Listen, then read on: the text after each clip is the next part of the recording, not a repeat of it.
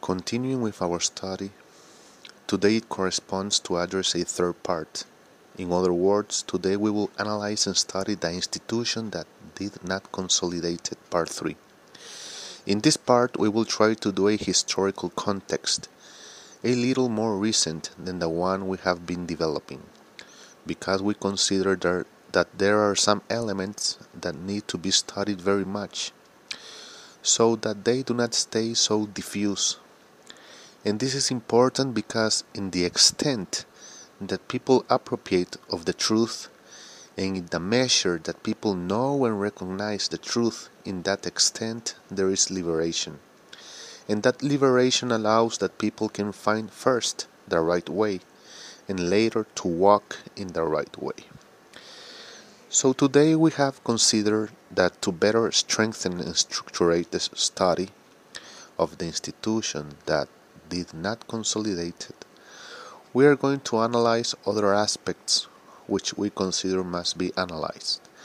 And this we do it because there have been some commentaries and questions about the theme of the mark and the historic division that came in the passing of the times in it. Before delving about the theme in debate, we are compelled to use a spiritual and scriptural context that can allow us to create a base powerful enough that can help us to clarify and interpret the facts in the light of the truth, and above all, with the eyes open before what God says regarding this theme and the revelation that comes from it. Because nowadays we have serious problems regarding to what people think with respect to a series of themes of the scriptures. Another thing is what God says regarding to that theme because that is the debate in this matter that we have found ourselves in such a point where the religious groups the leaders of those religious groups. Here we can name apostles. We do not know who appointed them. Pastors preachers evangelists and teachers, and other series of personages that put themselves a series of flamboyant titles, titles that we do not know where they come from, that have created a whole sort of doctrines and of beliefs that, according to them, are at the same level of God's will and that according to them also they have the capacity of legislating with the same power that God legislates, to such a point that there are many things that God has ordered that must be done, and they do not care about that because they have already mounted their structures, their doctrines, their teachings, their beliefs, and well, God can do as He pleases can do whatever he wants because they have already decided what must be done. In other words, to them, the will of God is worthless. And this is something we have always questioned. Always the Church of God has stated that the most important thing is not men's will, but the will of God. And this is not this is not something new. This has been discussed throughout the time. We remember how, in certain occasion, Jesus the Messiah, in a moment like to clarify things, express himself in a categorically way and reveal, declare, taught, and instructed us that the religious leaders have as a custom uh, to create a series of doctrines to render useless the will of God. And it's there where we consider that conflicts are created, conflicts that, one way or another, end generating problems. And it is because this is profound, delicate, and complicated matter. At the same time, because people do not want to obey the will of God and when somebody doesn't want to obey the will of God, they, they end up coming prey of their own will.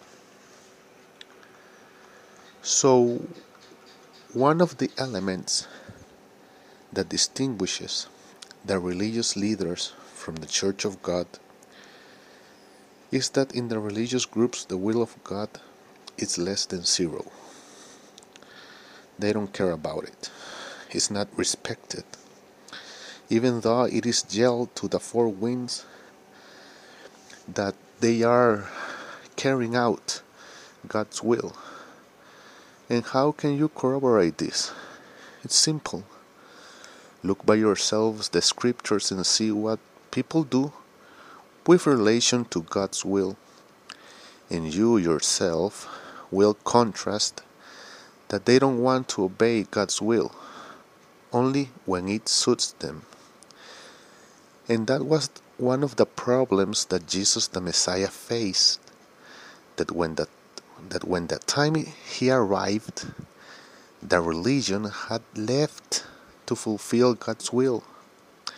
And that is why he said in a determined moment of his life, of his ministry, that you cannot put new wines in old bottles. In other words, these ones have already passed, nothing can be done for them, and the new harvest cannot be saved here, but have to be in new bottles. So imagine yourselves the problem caused by this distortion of things. That is why the subject of the institution that didn't consolidate it, which is for us as Church of God fundamental, because through it we can discover a series of facts, circumstances, situations, and elements that otherwise we wouldn't have the capacity to see. So we keep in the debate of the will of God, and we are obliged to separate what is and what is not that will. Because in the measure that we separate the living thou, in that measure the thou will remain pure. But nowadays, the majority of people are not interested in knowing the will of God, even though they say that they want to respect and to observe and to follow and to obey the will of God. But the religious groups are so abstracted from these things that they are more concerned about their assets, their tithes, their luxuries, their sumptuousness, sumptuousness. And they come to such an extreme of unsuspected opulence, something painful and sad, but true. So it is fundamental for us to start seeing the different edges or difficulties that we have to face before coming to understand why the institution and the institution didn't consolidate it. Who made the mistakes? How those mistakes were made? And what, sh- and what should have been made and wasn't? All this is fundamental for us. So we come back to the starting point. Our duty as the Church of God is to teach you which is the will of God that will be thousands of light years distant from the will of the religious groups, and to comprehend that one must obey, comply, observe, and fulfill that will, and not the will of man, so that you can have the benefits and the blessing that is born from that will. So we wait as far as possible that we can start having a clear vision, a complete view of this problem of why the institution didn't, consolidate. That is why in this first part of the lesson 3 of the third study, we have tried to leave the more transparent or crystal clear two fundamental facts.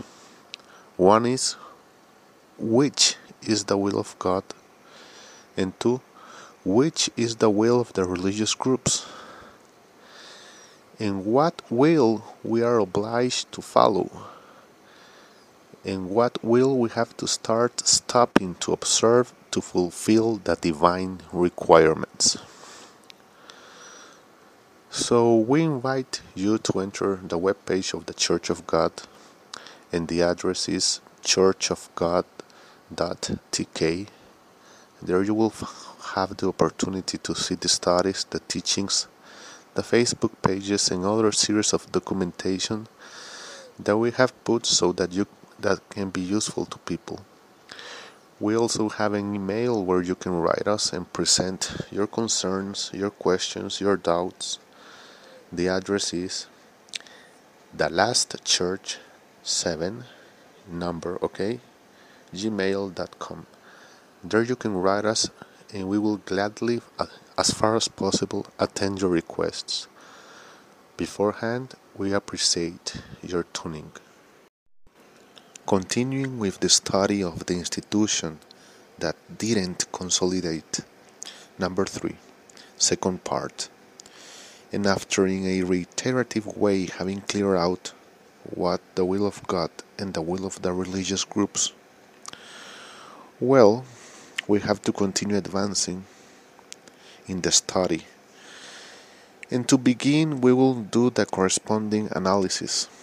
Analysis which we are forced first to fundament in one or various passages of the scriptures to be able to understand the revealing principles that can allow us to comprehend the uncertain events of the future. And most important, the revelation of what has been hidden for centuries and centuries and that few people have known and understand throughout history. This is very important. The analysis in the scriptures is one of the most fascinating things that there is. Normally, we have the criteria that we do as a sort of comparison in our life. And we have the very bad habit, we cannot say it in another way, that we grab the Holy Scriptures and we take it like if we were reading a bestseller or any book, maybe The Count of Monte Cristo or this novel of Left Behind or any other book in which we normally do is to begin reading it and we devour it depending in our velocity of reading and comprehension in a determined time. There are some of us that take more time, others that take moderately, and some that take less time. And here is where the problem lies, because the Holy Scriptures is not made for that method or for that actuality. As any ancient book, it doesn't have the capacity of rapid lecture. It's not the sense to be a text of rapid reading or idle or distractive reading.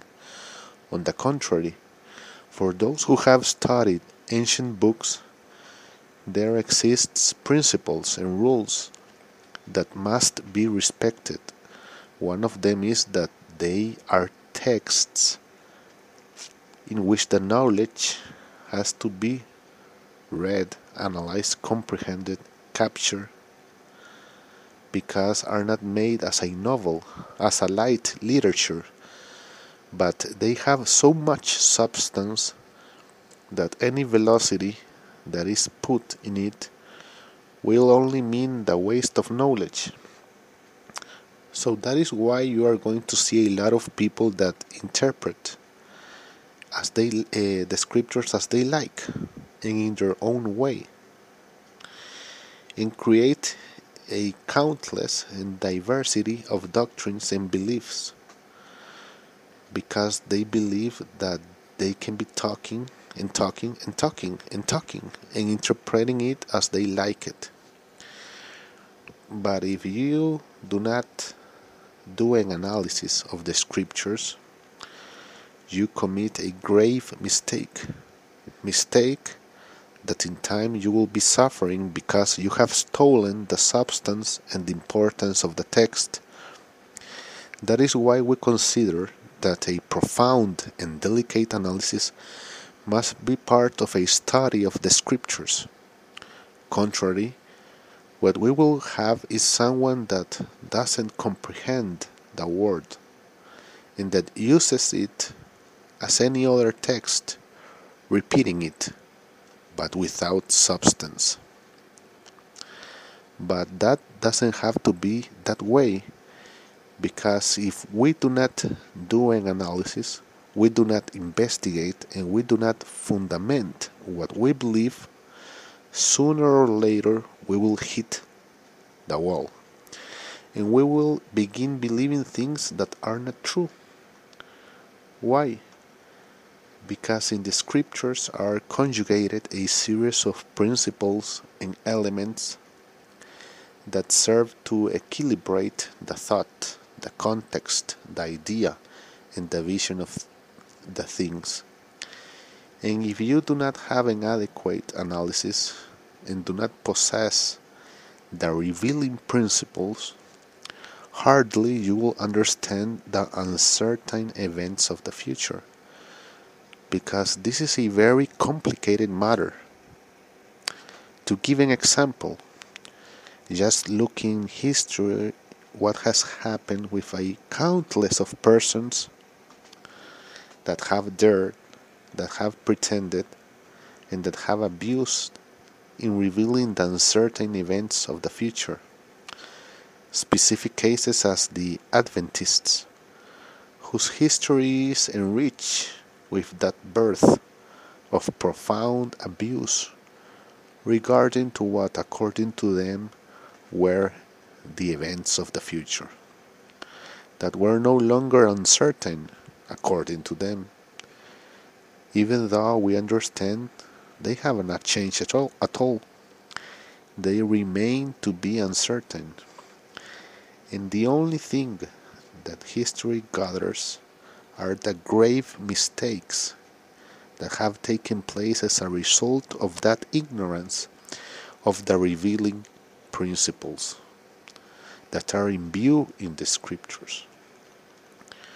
So we have to be clear that we cannot comprehend the future of the different events registered in the scriptures if we do not apply those revealing principles. And henceforth, if we cannot understand the uncertain events of the future. With much more reason, the revelation will not be captured by us. So as you can see, everything is concatenated in such a way that if we do not use the different tools that there exist in the scriptures, we will be astray, lost, as many people are or have been.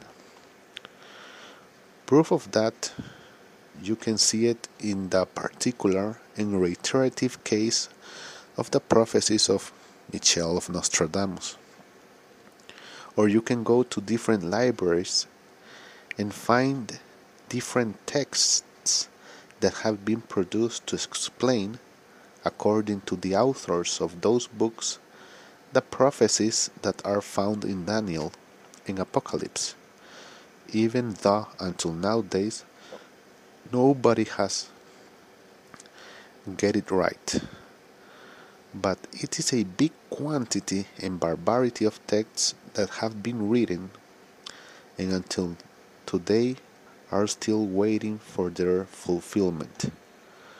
We guess because this issue of the prophecy and of apocalypse is a serious matter like that. Serious, serious. And it's serious because you have to see that God doesn't give the whole world the revelation, much less the interpretation of things. Even though there are many people that say that God talks to them, there are a lot of people that say that they are prophets of God. There are others that say barbarously that they are even apostles, a scandalous thing. In the times of the Messiah, well, after Jesus the Messiah left, with the years some apostles appeared, but nowadays there exists an exaggerated quantity of them, and a lot of barbarians that said that they are apostles because maybe they graduated from a religious group or from a religious school and were given a title and that of a title gives them a status quo and we suppose some type of privileges. So we return to the same starting point. In other words, one thing is what religious people say, another thing is what God says. So we go back to the same. If you do not have the revealing principles of the scriptures, how will you understand the uncertain events of the future? And how do you pretend to understand the revelation of God? So, at the end, what will happen or will occur is that you will end lost in the labyrinth of the deceit and of the religious confusion and at the end you will be one more number of the ones that are lost or left behind. So we consider that it is fundamental that these revealing principles are respected, that the scriptures are studied as it should be in the order, not as if it was a magazine or a newspaper or a light book that we read to lose a little bit of time, because whoever dares to do this will find that in the end will not take anything. Didn't understood anything and didn't knew anything. And what will obtain as a fruit is to get lost. So we consider that it is fundamental to be clear that the knowledge of the Holy Scriptures utilized, applied, and done in the correct way will produce truth. If not, we will continue finding confused and deceived people. Before we conclude this stage, we would like to invite you to visit our webpage. The address is churchofgod.tk. Also, you can write to our email, the last church 7 in number, okay? gmail.com. And if you have some doubt, some question, some questioning, some commentary that you want to do us, we will gladly read it. And if possible, if there is any topic that you will want to be addressed, we will do an effort to bring it to the radio. This transmission is thanks to the will of God and this radio of the Church of God, and we hope to continue moving forward. Thank you. Continuing with the study of the institution that did not consolidate it, third part, it corresponds to continuing the approach of the theme. And because we have been using the adequate tools of the scriptures, now we need to bring a text that we can analyze, not profoundly as we will want, because it's not that subject, even though we will consider if in the future we can do a series of studies where we can do an approach of each of the passages, not of the scriptures because we will never end, but of some that present some series of inconsistencies or contradictions. For some, and for others. We bring to be used as a pyramidal base The passage that is found in Daniel chapter 2 verse 32 to 33 that establishes the following. This image's head was of fine gold, his breast and his arms of silver, his belly and his thighs of brass, his legs of iron, his feet part of iron and part of clay. Look what an extraordinary passage this is. This one is one of the passages that has had a lot of controversy. Moreover, it has been criticized because it has even been tried to disavow it. There is a whole history in this that someday we will try to tell so that you can enrich your knowledge or your cultural and scriptural heritage in relation with this passage of Daniel. Because if you didn't know, the book of Daniel has been one of the books that has been questioned, criticized, and even has been tried to deprive it of its authority for a series of elements, a series of circumstances. Moreover, there are like this one also countless of of texts that uh, there are people that have tried to deprive them of their authority and that have been questioned because there are many people that criticize it that believe that it is not true as simple as that. And this happens because nowadays there are many people that do not agree with it because they do not believe what the scriptures teach or reveal as true. And as we said before, we will look for a moment so that we can analyze all the background that has been generated in relation with this text of Daniel and share with you the different critics and adverse commentaries and maybe if time reaches we can even share from other texts that have also been strongly questioned by some authors of some books, which we consider should be brought, brought to the public forum, and hence investigated, studied, and analyzed.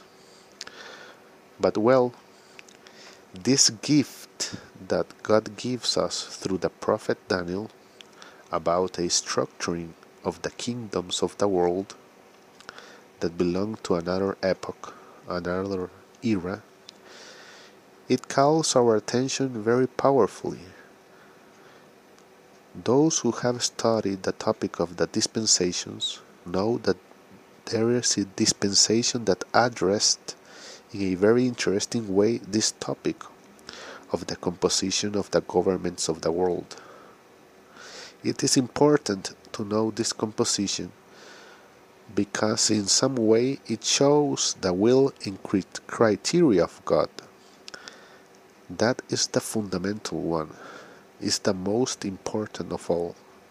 All other criteria involving ours falls behind, is left behind, has no value. God speaks and we don't want anyone else to speak because God has already spoken and for the Church of God it is the most important.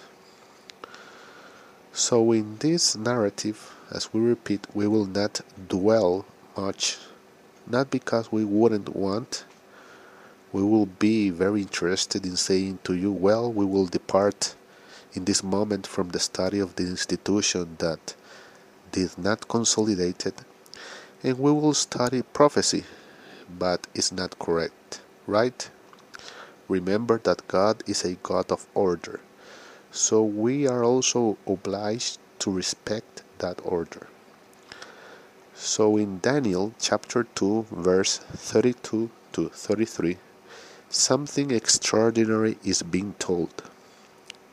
It tells us how God looks through the centuries and the years, which will be the structure define and envision composition of the governments of the world. And look what an interesting thing. the beginning of these governments, in other words, from where God shares his point of view or vision, he considers that the beginnings of these governments are very glorious beginnings, even though the term is inappropriate. The truth is that it is being talked about fine gold. In the sense of the fine gold has various senses, but in this particular case, the head, by having that precious metal of the fine gold, speaks of something very interesting, and it speaks of its value. It speaks of its beauty, it speaks of its weight and its appreciation, and its quality as a government. It is possible that historians won't have the reach and won't say to us and won't share this vision that God shares in this vision of the head being of fine gold. But here comes the interesting part. As time goes by, or new governments are being born or being replaced, we cannot deny the pass of time. And after the head being of fine gold, it begins its degradation, because Daniel tells us that the breast and its arms were now of silver. The silver in a determined point is something very precious.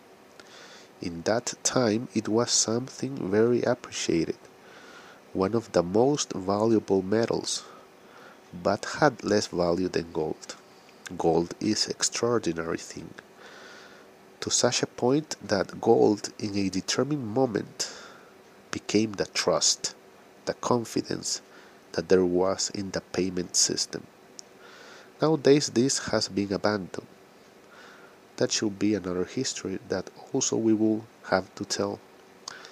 But for aspects of this study of this of the institution that did not consolidate it, part 3, what we will have to say is that the governments that were coming behind that head of fine gold were governments that were losing quality in substance and in appearance, because we cannot say that silver, which is shining and beautiful, but is not as gold, and after this government there is a big degradation, even though the burnished brass is seen as a very interesting, is not appreciated material.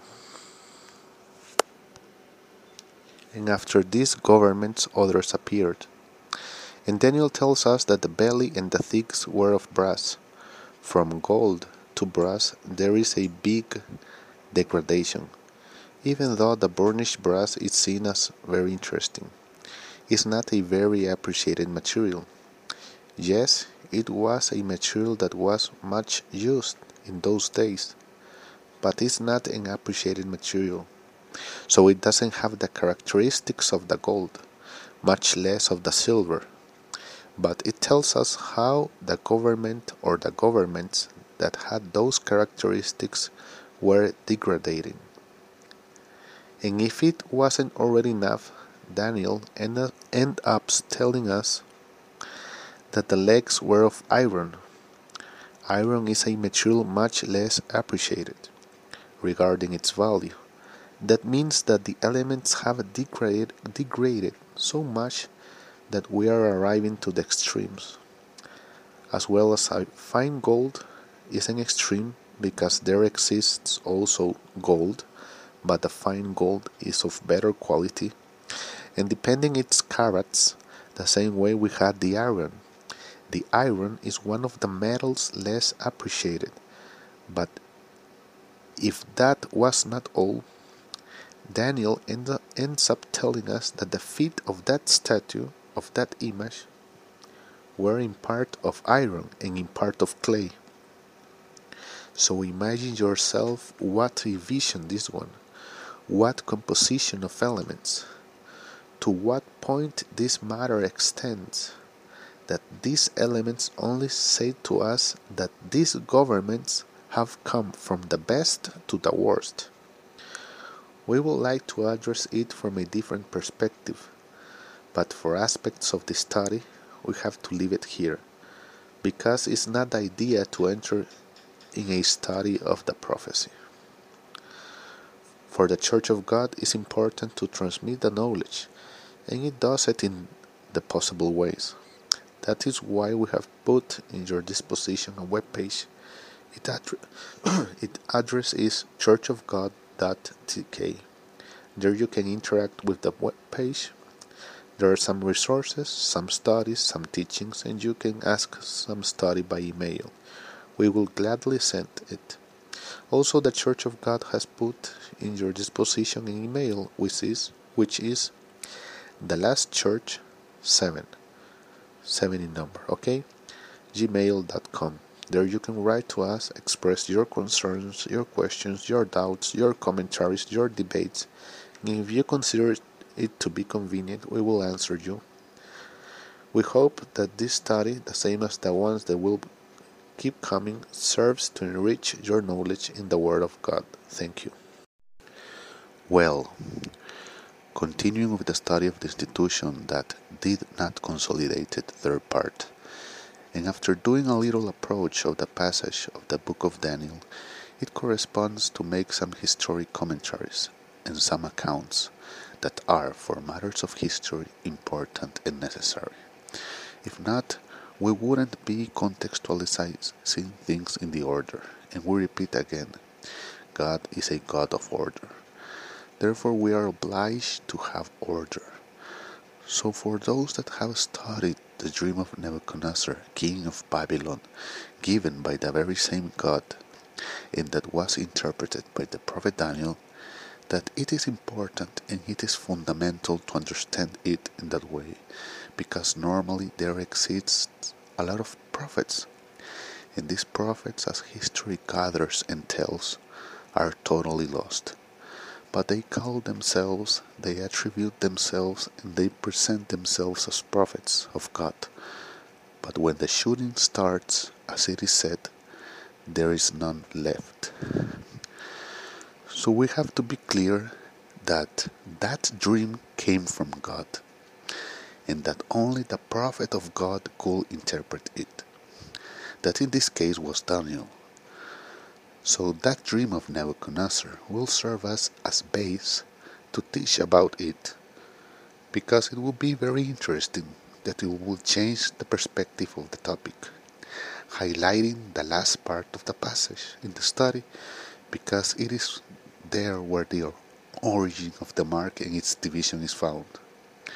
That we, not, that we must not lose of context because the idea of the passage is not only to look the historical fact, but the fact that is between lines, and find the truth that lies there. That is why we must not forget that we are trying to find the origins of the mark and its division. So we ask you to pay attention to the following.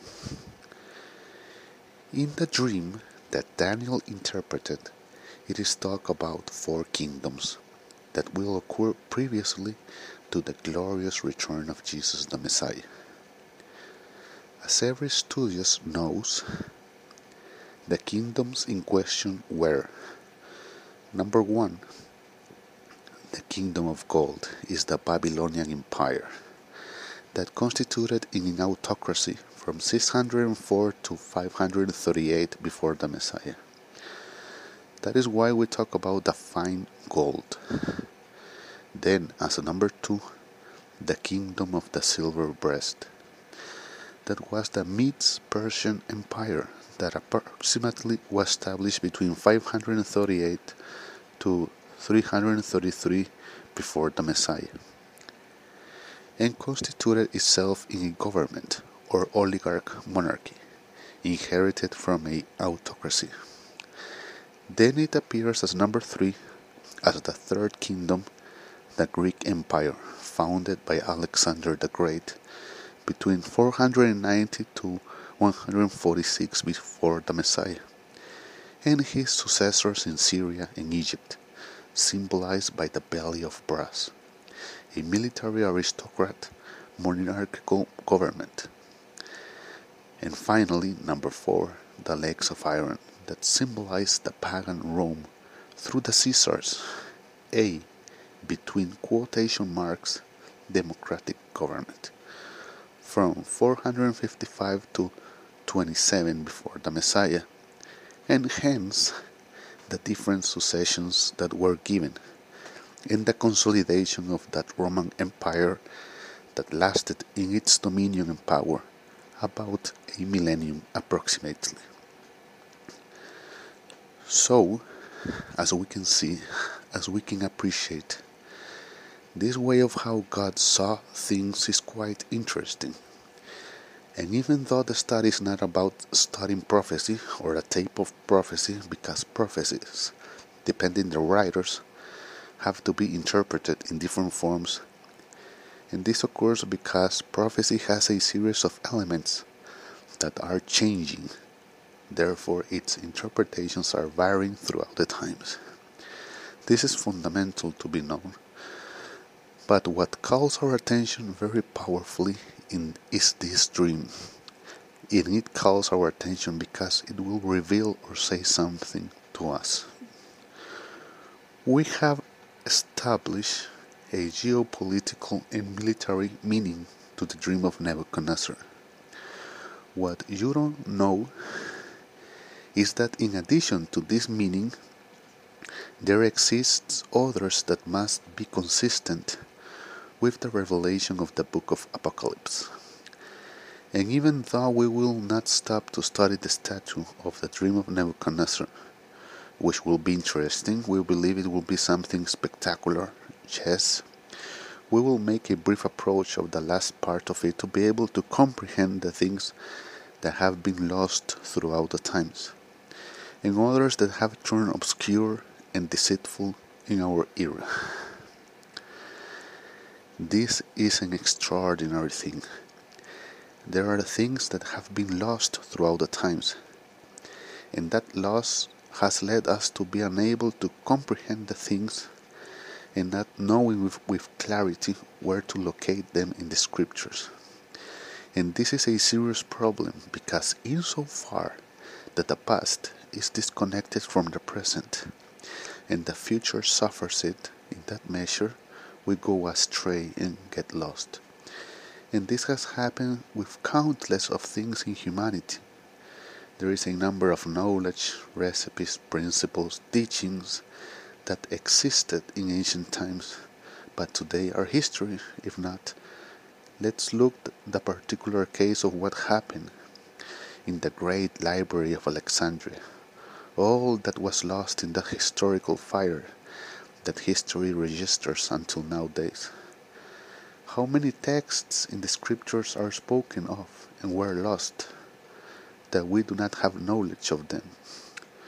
So it is here where we have a serious problem.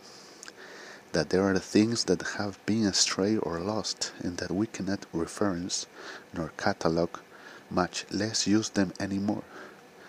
That is why it is fundamental the revelation and the interpretation coming only from the Holy Spirit, because otherwise we won't be able to comprehend. To that, to that conclusion, Jesus the Messiah arrived when saying, They seeing, see not, and hearing, they hear not. And that is very delicate, because when one arrives to such extremes, we are so astray and get lost that no matter how much they talk or say something to us, we cannot capture it and we cannot understand it. How many people today are in streets and seeing, see not, and hearing, hear not, and cannot reflect, much, much less change, because that spiritual and mental blindness doesn't allow them to act doesn't allow them to look where they are heading to, doesn't allow them to avoid the, their destruction. That is why this theme is fundamental, that is why it is fundamental that you understand that seeing you are not seeing and hearing you are not hearing. That is why you suffer. You are lacking things because God can no longer reach you because of this same circumstance, and all because knowledge has been losing until nowadays. That barbarities, lies, deceits, and falsehoods are being said, and all sponsored by the mystery of iniquity. The moment has come in which you question things that you think and ask yourself if seeing you see not, and if hearing you hear not. Fundamental words, direct words, words with a unique content, expressed by the very same Jesus the Messiah. Before concluding, we would like you to invite to visit our webpage of the Church of God. Its address is churchofgod.tk. There you can read some materials, some studies, some teachings, and you can ask for the lessons through our email. The Church of God also puts to your disposition some Facebook pages. We also take the opportunity to communicate to you that you can write us sending your concerns, your questions, your doubts, your questionings to the following address. The last church 7 7 in number, okay? gmail.com. We will gladly attend your concerns, your questions, and doubts. Thank you very much.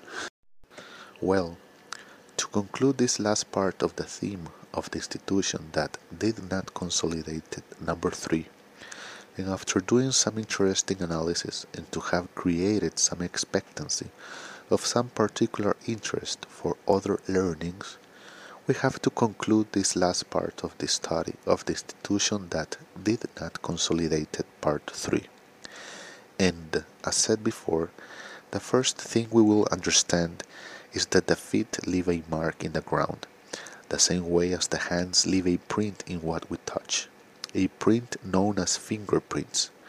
We have to learn to differentiate things and see them as they are, to avoid more confusions.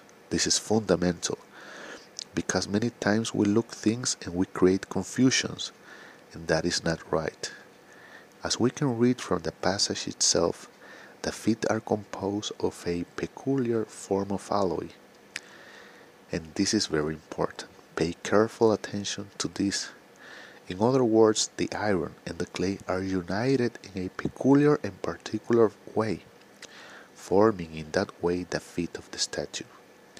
Now then, in the mystical world, it is known that the iron belongs to the sphere of war. Also, it is very well known that iron is part of the weapons used to torture souls, and that its symbology is compared to demons. This is basic. Also, it is known that the iron has to do with idolatry and deceit in its origins, in its beginnings, even though it persists until nowadays. Right? The same way as the clay that has served throughout recent history for pagan cults and false images. In other words, the text we are studying is revealing us that in a determined time the religious deceit will come to rule the world of the souls and that will submit them to lie and impiety throughout a religious mystery. This is very fam- famous, the mystery of iniquity. These themes, as others, are addressed in a study by email that we have been in some way promoting, and that we address them in a study about prophecy that you can ask. So, look how interesting this symbolism impetrated in this passage that we have analyzed. It is basic, and it is basic for a simple reason to where this passage is taking us. Look what an interesting thing. That is why Jesus the Messiah clearly spoke, establishing in Matthew 24 4 the following is something elemental. is something that has to be permanently remembered in all life. Jesus in this passage gives an answer, but it is an intriguing answer. It's like those answers that pass unnoticed, but that has an extraordinary content, explosive, unique. And Jesus answered and said unto them, Take heed that no man deceive you. But what really happened with that warning of the Lord? Let's leave Revelation to illustrate us about it. In the book of Apocalypse, chapter 12, verse 9, it is related to us, and we found the overlap of that text that says the following Apocalypse 12 9. And the great dragon was cast out. Here, by inertia, we will stop the study and will submerge in this famous passage, an extraordinary passage, because it tells a series of interesting things, but we have to abstract from this because we have to conclude the subject. So it says in Apocalypse 12:9, and the great dragon was cast out. Extraordinary. This is an extraordinary thing, comma, says the old serpent, another theme, fascinated and valid, comma, called the devil, devil and Satan. But here is where the mule throws the rider, which, says the test, deceives the whole world. Colon. He was cast out in the earth, comma, and his angels were cast out with him. So now we are obliged to do the contrasts between Matthew 14:4 and Apocalypse 12:9. We repeat. Matthew 14:4 says the following: And Jesus answered and said unto them, Take heed that no man deceive you. What does Apocalypse 12:9 says? What was the result of that warning? that the whole world was deceived. What an extraordinary thing! That is why it is important to take the texts correctly and to make the appreciation that must be appreciated, because otherwise we steal the knowledge or we let them to steal it from us. So look what an interesting thing this aspect, this matter of take heed that no man deceive you. This warning that the Messiah left, not only for the disciples of that moment, but for all those that were to be throughout the history, and was not taken into account. And today, the majority of people are being deceived. And that is not being said by us, it is revealed, specified, and pointed out by the book of Revelation which throughout the unique eye of God, throughout the manifested will, reveals and shows us that Satan deceives the whole world. There is no escape there. So there arises a series of questionings, which are valid questionings. How is it possible that the Messiah made a warning in his coming? Warning that should be respected, observed, kept, guarded, and fulfilled for all those who follow him and for all those who follow him today, and that we should take heed that no one deceive us. That pillar of that declaration continues being uncomprehended until nowadays, keeps not being applied by the majority of people. Through revelation, we can see the development of that variable and to discover that people keeps being deceived and that such warning was not taken into account by nobody or at least by the majority. Always every rule has its exception and there always will be some people we say some without specifying quantity that will observe this and that will guard in your heart and in your mind. But what a sad thing, so painful to discover that the deceit is a fundamental part of the lives of countless of people. And no matter how much the Messiah warned about it, it was not obeyed, was not observed, was not kept, was not fulfilled, but all the country, the vast majority, has been deceived. So, with this context of the third part of the institution that did not consolidate it, the Church of God hopes that you can have a vision a little bit more wider and that you can start looking things from other perspective in another way that it calls your attention and that you think and decide that something is happening and that measures have to be taken regarding to it. That is fundamental because if not, the power of the truth will be diluted by the deceit because we do not do our part to change, to leave the truth govern us, and that the presence and personality of the Messiah be in our lives. Do not forget, take heed that no man deceive you. That is something fundamental, basic, and elemental. With this in mind, we believe that we have come to the end of our study and we have tried to give a different perspective with passages so that we can understand each other. The Church of God considers that it's an opportunity so that you can study the scriptures in a determined way. And it does it through this radio so that you can have an opportunity to learn with us. Also, the Church of God puts to your disposition a web page so that you can consult it. There is a material, resources, studies, and you can ask for them through the email, as well as the indications of the Facebook pages. The address of the web page is churchofgod.tk. We also put to your disposition an email where you can write to send your questions, your concerns, your doubts, your commentaries. And the email is the last church 7. 7 in number, okay? gmail.com. We are grateful for your tuning. Thank you.